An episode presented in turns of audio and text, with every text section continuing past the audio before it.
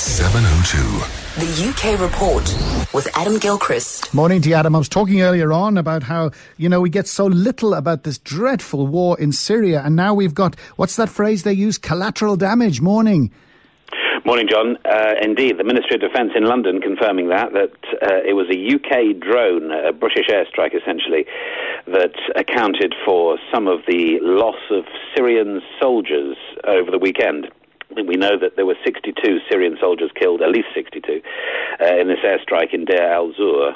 And obviously, it wasn't an intentional target because, albeit a bit shaky, technically speaking, the Syrian army uh, are allies against Islamic State and others, but it is a kind of technical ally. But nonetheless, you can't imagine Britain did it on purpose. But anyway, the, the stuff that's coming back, Syrian President Bashar al Assad's called it flagrant aggression. A Syrian army source says the airstrikes allowed IS to gain ground.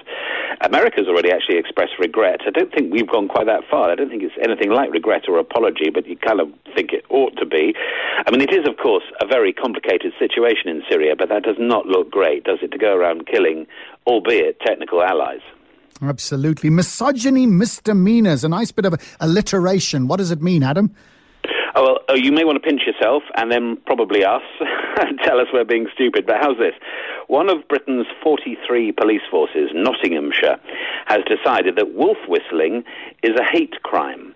They have handled 30 hateful outrages in just five months.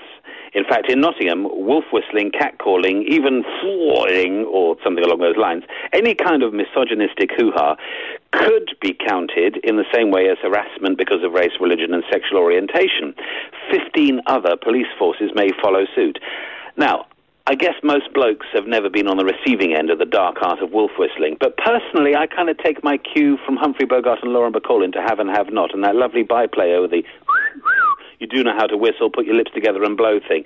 Is it not meant to be kind of uh, a cack-handed compliment, albeit a bit heavy-handed and a bit non-21st century? The idea it's a hate crime.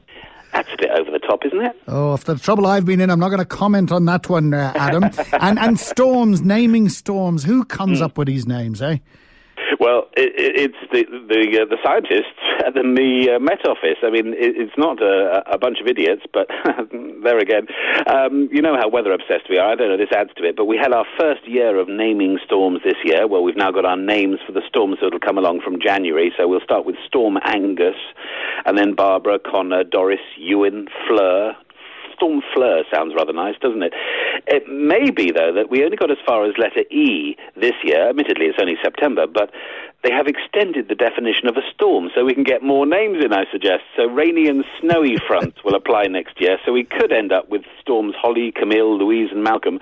But how's this? Personally, John, I can't wait. If we get this far next year, we'll get a storm Penelope, a Storm Susan and a Storm Wilbert. Don't they all sound terribly posh and friendly? I don't know. Storm Doris is the one I can't take seriously for some reason. Adam, thank you very much indeed. Do we do we call our storm? Do we name our here? You could have some fun with that one, couldn't you?